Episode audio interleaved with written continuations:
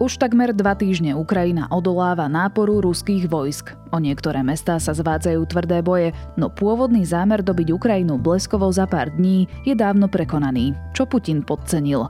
Je streda, 9. marca, meniny majú Františky. Bude oblačno až zamračené, na severe a východe ojedinele slabé sneženie. Teplota sa vyšplhá na 6 až 11 stupňov. Počúvate Dobré ráno? Denný podcast denníka ZME dnes s Janou Maťkovou. Teraz je ten najlepší čas zmeniť svet. Do nášho IT týmu vo Volkswagen Group Services hľadáme šikovného a kreatívneho administrátora cloud platformy Internet of Things, ktorý by nám pomohol formovať budúcnosť mobility pre ľudí na celom svete. Klikni na Volkswagen pomočka groupservices.sk a zisti viac o pozícii a benefitoch.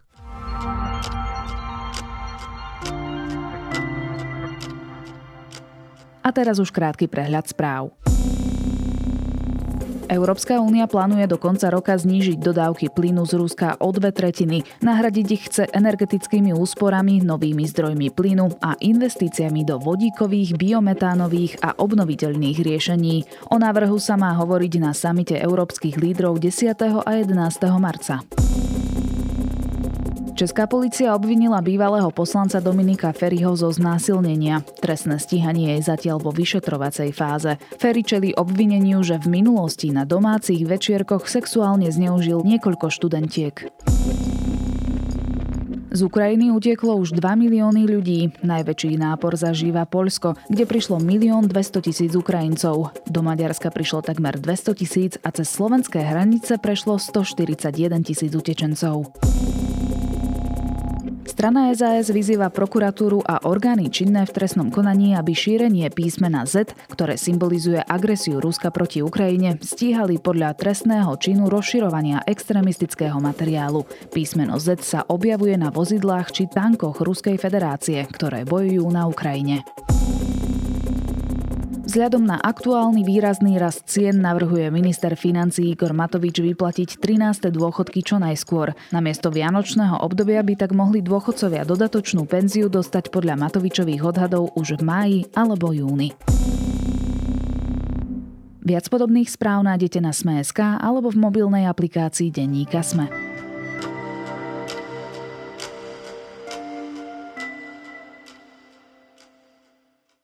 Kiev mal padnúť do pár dní a Putin mal byť na čele znovu obnovenej Veľkej ruskej ríše. Po 14 dňoch od začiatku invázie môžeme konštatovať, že sa dosť prerátal. Jeho vojska síce obkľúčujú niektoré ukrajinské mestá, no nedarí sa im obsadiť ich. Dochádza im palivo, čelia logistickým problémom, klesajúcej morálke svojich vojakov a najmä obrovskej odhodlanosti Ukrajincov brániť svoju krajinu. Aké kroky zo strany ruskej armády môžeme v najbližších dňoch očakávať? Budem sa pýtať bezpečnostného analytika Vladimíra Bednára. Tonight, new images emerging from the battlefront. Ukrainian armed forces releasing this video of the moment they say they shot down a Russian helicopter. The fire engulfed aircraft hurtling towards the ground. Here, another Russian aircraft, a fighter jet, falls from the sky. The Ukrainian military says it took down the plane, smoke billowing in its wake. Pán Bednár, od invázie ruských vojsk na Ukrajinu ubehli už takmer dva týždne. Čo vieme teraz povedať o ruskej armáde? V akej kondícii? Ako postupuje? Hlavná myšlienka, ktorú, ktorú určite všetci nemusíme zdôrazňovať, je, že vlastne ruské ozbrojené síly napriek tomu, že propagandisticky dlhé roky budovali vlastne obraz výkonnej, efektívnej vojnovej mašinérie, ktorá je v podstate druhá najväčšia na svete a v niektorých aspektoch možno aj najväčšia na svete. Ukázalo sa, že to tak celkom nie je. Ukázalo sa, že mnohé reformy, ktoré sa vlastne diali, či už po druhej vojne v Čečensku, respektíve po roku 2008 vojne v Gruzínsku, tak eh, neboli také efektívne, ako sa navonok prezentovali. Eh, čiastočne to spôsobuje aj to, že nielen Rusi, ale aj čas verejnosti ako keby uverila tú moc eh, Ruska a možno aj to je jedna z príčin súčasnej invázie na Rusko, pretože sami uverili, že, že ich síla je taká veľká, že dokážu ten, ten, ten politický problém, teda zahraničný politický problém vyriešiť vlastne rýchle a efektívne. Na to vlastne nadviažem, lebo Vladimír Putin vraj teda očakával, že si Ukrajina Ukrajinu podmaní do pár dní, že pôjde o nejakú bleskovú vojnu. V čom situáciu podcenil? Áno, očakával to vlastne aj západné spravodajské služby informovali o tom, že teda aký by mal byť očakávaný priebeh ruskej invázie. Takže áno, de facto ten plán sa nejakým spôsobom nenaplnil, zatiaľ teda respektíve to zdržanie je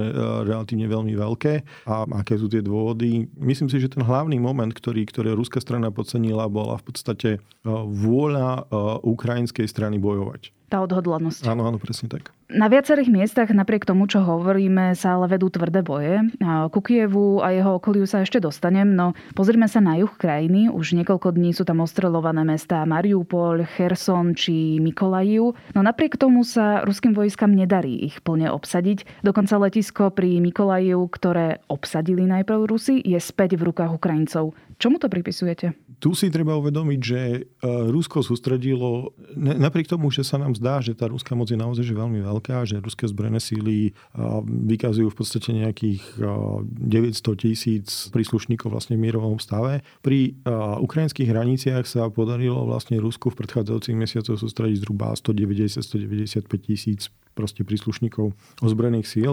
Toto nie je až taká veľká síla, ako sa na prvý pohľad môže zdať. Naozaj tá ruská strana očakávala, že v nejakom momente dôjde vlastne ako keby pádu tej krajiny, že ten štát ukrajinský zlyha. Myslím si, že toto hralo veľmi dôležitú rolu v kalkuláciách vlastne ruských plánovačov a to sa nenaplnilo. To odhľadanie vlastne Ukrajincov bolo, je vlastne stále oveľa silnejšie ako, ako, ako ruská strana očakávala. Myslím si, že to odhodlanie Ukrajincov sa aj formovalo vlastne v predchádzajúcich 8 rokoch. My si musíme uvedomiť, že vlastne tento konflikt nezačal proste 24. februára, že tento konflikt de facto začal pred 8 rokmi obsadením Krímu. A, ale tí Ukrajinci, ako keby sa ten ich názor práve formoval takýmto spôsobom, že ak my niečo neurobíme, tak proste to Rusko sa nezastaví. A ak sme ho nezastavili na Kríme, a veľmi ťažko sme ho zastavili na, na Donbase, tak proste jednoducho nemôžeme sa spoliehať na to, že nebudeme bojovať a jednoducho táto myšlienka formovala Ukrajincov vlastne celých 8 rokov. Um, musíme si uvedomiť, že vlastne posledných 8 rokov zároveň sa v hlavný, hlavný vojenský vek, povedzme, že vo veku od 18 do 30 rokov, drvia väčšina ukrajinskej populácie má skúsenosť priamo s bojovým nasadením, pretože veľká časť populácie sa priamo zúčastnila vlastne bojových, bojového konfliktu na Donbase. Postupne sa tam striedali ozbrojené sily, ako som už povedal, počas niekoľkých rokov. To znamená, a títo síly v tejto chvíli sú v podstate civili záložníci, to znamená v mnohých prípadoch napríklad aj, aj ukrajinskí civili majú väčšie skúsenosti ako, ako napríklad časť ruských bojových síl, ktoré reálne je nasadená v tejto chvíli. Ruská armáda sa postupne zhromažďuje aj okolo Kieva.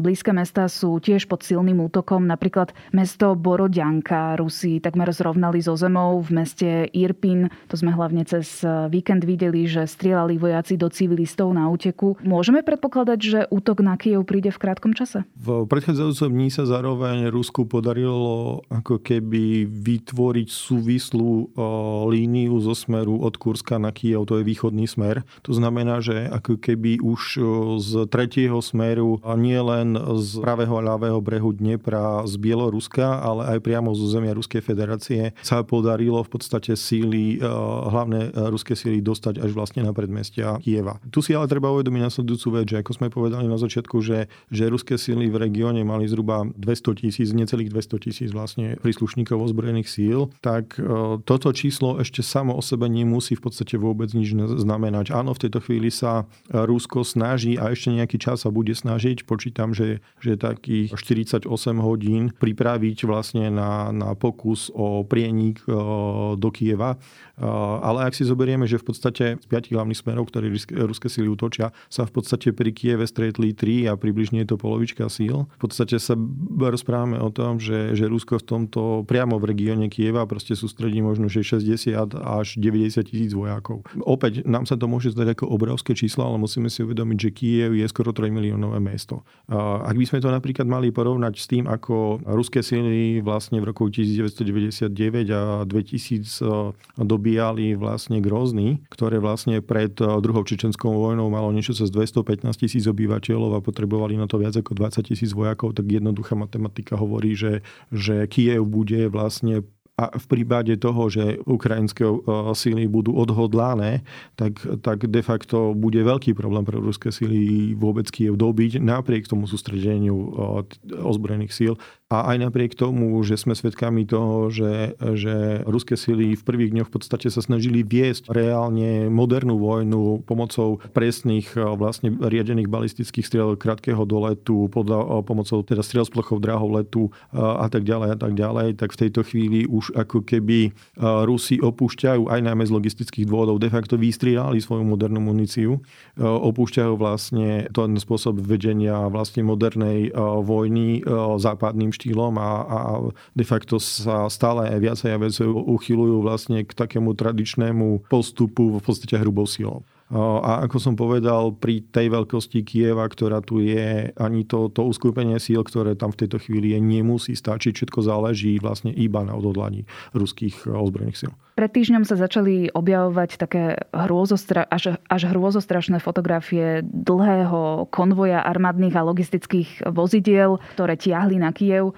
Ale v posledných dňoch sa teda hovorí, že ide len už o dopravnú zápchu Takže naozaj je to niečo, je to proste patália, z ktorej sa teraz ruskí vojaci už nedokážu vymotať? Napriek tomu, že sa nám zdá, že je to proste niečo hrôzostrašné, že, že, že sledujeme v podstate vojenský konvoj, ktorý má rádovo desiatky kilometrov. Ak si dobre pamätám, tak nejakých 64 kilometrov to bolo vlastne v, počas tej najhoršej fáze. Tak musíme si uvedomiť aj to, že to predstavuje povedzme, že asi zhruba 2000 vozidel. A zároveň si musíme uvedomiť, že vo zbrojených silách zhruba povedzme, že na jedno bojové vozidlo pechoty a tak, aj to znamená na bojové vozidla prichádza 20 násobok logistických vozidel, aj to znamená, že z, reálne z toho konvoja tých počty reálne tých bojových vozidel nie sú až také veľké. Treba to chápať v kontexte naozaj, že logistického zlyhania ruských síl. Z vojenského hľadiska samotný, samotný konvoj nepredstavuje až takú, takú veľkú rozbu.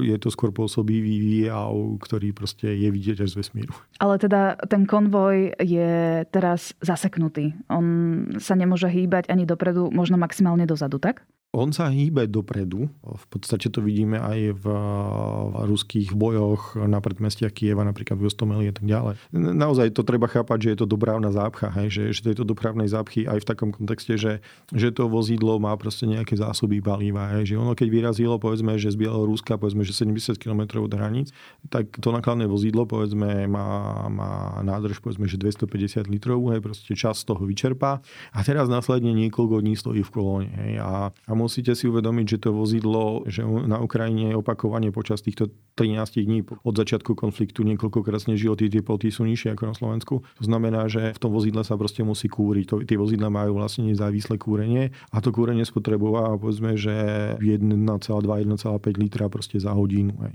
paliva a, a, v podstate si uvedomte, že proste len keď to vozidlo stojí niekoľko dní, tak už spotrebovalo palivo. Hej. Takže už aj takéto problémy už majú vplyv práve na existenciu tohto konvoja. Hej. Rusi sa snažia obsadiť aj jadrové elektrárne. Hneď v prvých dňoch to bol Černobyl, potom Záporožie, ktoré aj ostreľovali. Je to len pokus o navodenie strachu, alebo ide o reálnu hrozbu? Hm, nejde v podstate ani jedno, ani o druhé. Jadrové elektrárne netreba chápať v tomto konflikte ako prioritné vojenské ciele. Obsadením Záporovskej jadrové elektrárne Rusko nenaplnilo žiaden zo svojich konkrétnych vojnových cieľov. Treba to chápať v podstate v kontexte obsadzovania územia, vytváranie si kontroly nad územím, ktoré, ktoré už je obsadené. Samozrejme, neskôr sa jadrová elektráreň môže stať prostriedkom nejakého natlaku na ukrajinskú stranu. Na Ukrajine je niekoľko jadrových elektrární, ak si dobre pamätám, 4. A táto jadrová elektrárne je z nich, ak si dobre pamätám, najväčšia a zasobuje elektrickou energiou proste oblasti, ktoré,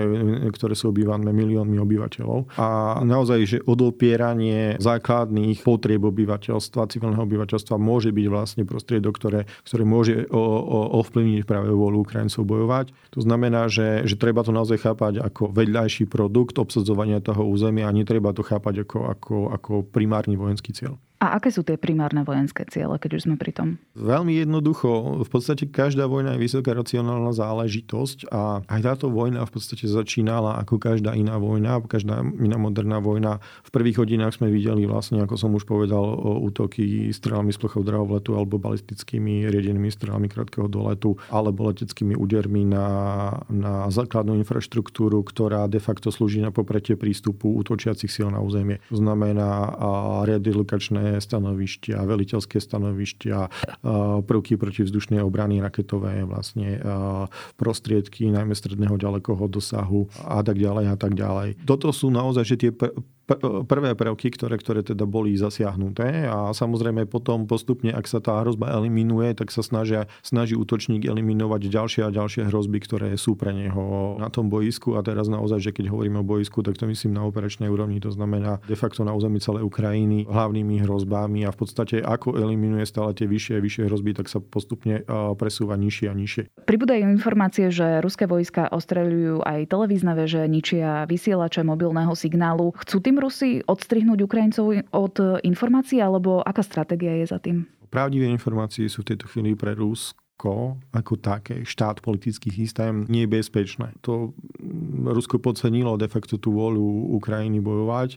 Mm, podcenilo napríklad aj vôľu ruského etnického obyvateľstva vlastne podporovať ruskú inváziu. Videli sme to napríklad nedávno, keď v niektorých mestách ruské ozbrojené sily sa pokúsili rozdávať potraviny miestnym obyvateľom a ukázalo sa, že aj v regiónoch, kde bolo proste 40% etnického obyvateľstva ruského, tak sa vlastne nezapojilo do tohto de facto si ani vlastní e, ako etnickí Rusi nechceli brať potraviny od e, ruských inváznych síl. Jednoducho, keby Rusko v tejto chvíli potrebuje komunikovať tie informačné toky, ktoré sú pre neho hrozbou. Treba to chápať aj v kontexte práve toho, že, že sme svedkami napríklad e, neozbrojených nepokojov vlastne na okupovaných územiach. Takže Rusko v tejto chvíli naozaj že musí potlačiť toto konanie a, a toto potlačiť vie iba vtedy, ak, ak to obyvateľstvo nebude mať prístup vlastne k informáciám.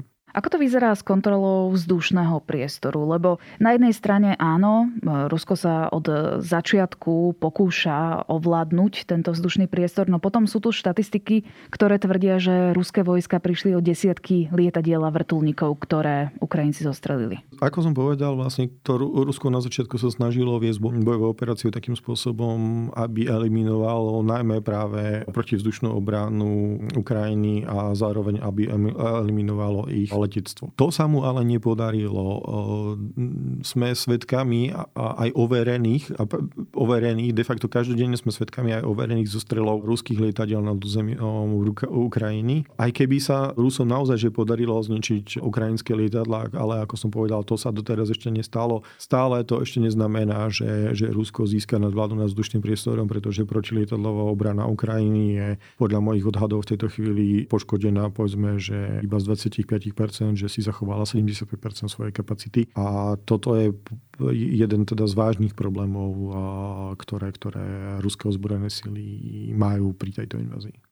Je reálne, aby sa zriadila nad Ukrajinou bezletová zóna, po ktorej teda volá ukrajinský prezident Zelensky? Táto myšlienka tu už veľakrát zaznela. Mm, bohužiaľ nemá oporu v reálnej situácii. Musíme si uvedomiť, že vyhlásenie bezletovej zóny v praxi znamená, že by ste museli kontrolovať aj prináhle oblasti. A keď hovoríme o prináhlých oblastiach, tak sa bavíme o území Ruskej federácie a, a Bieloruska. To de facto znamená v podstate plnohodnotný konflikt eh, krajín NATO s eh, Ruskou federáciou a keďže aj NATO, aj Ruská federácia disponuje jadrovými zbraniami a v prípade ohrozenia ich územia deklarujú, že majú eh, právo využiť jadrové zbranie, de facto by to znamenalo jadrový konflikt globálny. Ako všetko to, čo sme si doteraz spomenovali, a teda, že ruské vojska nenapredujú tak, ako predpokladali a podobne, že pri niektorých miestach naozaj vidíme odhodlanie odhodlaných Ukrajincov ako telami bránia, aby tanky prešli k svojmu cieľu. Ako to veľmi vplýva na morálku v ruskej armáde? Zdá sa totiž, že hm, aspoň teda podľa svedectiev e, niektorých vojakov, že hm, poprvé nevedeli, že sú vyslaní e, na Ukrajinu v kontexte vojny a dokonca sa niektorí z nich aj vzdávajú Ukrajincom. Ak si zoberieme, že napríklad podobné prípady sme zaznamenali napríklad v 1968 v Československu, kde naozaj častokrát tí ruskí vojaci nevedeli, že kde sú, teda vtedy sovietskí vojaci, aby som bol presný, alebo napríklad v 55.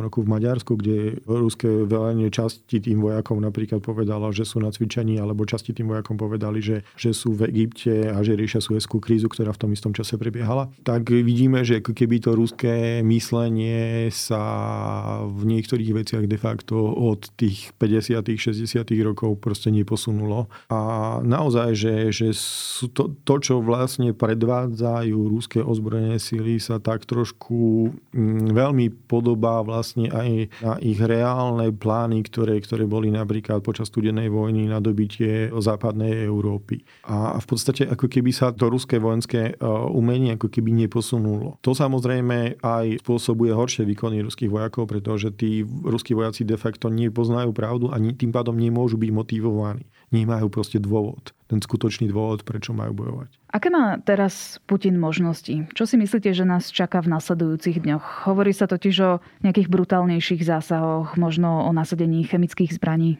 Mm, toto môžeme vylúčiť. Dobre. Takže čo predpokladáte vy? Áno, sme svedkami napríklad toho, že keďže sme spomenuli teda chemické zbranie, respektíve zbranie hromadného ničenia, sme svedkami toho, že sa v posledných dňoch v ruských médiách častejšie objavuje narratív, že, že na Ukrajine prebiehal vývoj nejakých zakázaných zbraní, napríklad jadrových. A to treba chápať ale v kontexte toho, že Rusko hľadá sofistikovanejší dôvod ako primitívne argumenty typu denacifikácia. A aký je ten ďalší scenár v tejto chvíli? Napriek tomu, že Rusko nás nasadilo 100% síl, ktoré e, sústredilo v regióne, si treba uvedomiť, že, že Rusko má stále dostatočnú sílu, aby prisúvalo na boisko ďalšie a ďalšie síly. Toto ukrajinská strana napriek tomu, že bojuje veľmi kvalitne a dobre, tak e, de facto Rusko nemá kam ustúpiť. Ten primárny dôvod, prečo sa začala táto vojna, je politický. A z toho teda logicky vyplýva, že Rusko nemôže ustúpiť. A Rusko musí pokračovať v tejto invázii. Už dnes sme boli svetkami, respektíve včera sme boli svetkami k prísunom nových síl z území celej Ruskej federácie. To znamená, že Rusko bude bojovať na doraz s ďalšími potenciálnymi pokračujúcimi neúspechmi sa tá situácia môže výrazne zhoršiť. Myslím teraz v kontexte toho, že v súčasnej dobe ruské síly uviazli na bodoch pred veľkými mestami. Pred nimi sú relatívne veľké prekážky ako Dnieper a tak ďalej. To znamená, že je tu väčší problém tieto prekážky obísť. Hej. To znamená, že Rusko de facto v nejakom momente bude musieť vstúpiť do veľkých miest. To povedie k narastajúcej brutalite jednotlivých bojov. A ďalej sa to už veľmi ťažko predpovedá, pretože tá reálna preváha Ruska je obrovská. Vy ste spomínali vo svojich analýzach a v princípe aj môjmu kolegovi Petrovi Kováčovi pred dvomi týždňami, že to vidíte skôr na dlhodobý ano. zamrznutý konflikt. Áno, všetko tomu nasvedčuje už vlastne celé dva týždne. Otázka je, že do akej miery sa ten scenár z druhej čečenskej vojny môže opakovať. Boli sme svedkami toho, že ukrajinské sily zabili druhého generála a ak si dobre pamätám, aj ten prvý, aj ten druhý obidvaja bojovali práve v druhej čečenskej vojne. A teraz skúsme si predstaviť takýto scenár, že Čečensko malo vlastne pred druhou čečenskou vojnou približne 1 milión obyvateľov. A keď si zoberieme, že napríklad po, počas tohto vojnového konfliktu približne 200 až 250 tisíc ľudí skončilo v ruských tzv.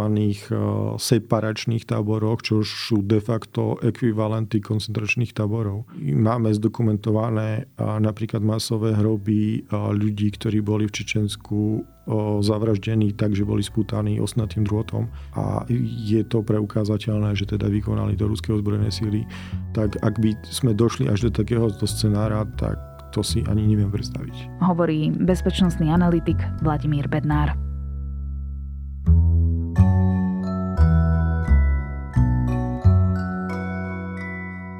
Ak chcete na chvíľu vypnúť, choďte do kina. Odporúčam vám napríklad nového Batmana, pri ktorom aspoň získate pocit, že svet môže byť zachránený. Bavil ma narratívu s novým antihrdinom aj precízna kamera so skvelými zábermi. Akčných scén nie je až tak veľa, no vôbec to neuberá na kvalite príbehu. Práve naopak. A ak hľadáte niečo na počúvanie, odporúčam nový vedatorský podcast a Zoom. A to je na dnes všetko. Počúvali ste Dobré ráno, denný podcast denníka ZME s Janou Maťkovou. Do počutia opäť zajtra.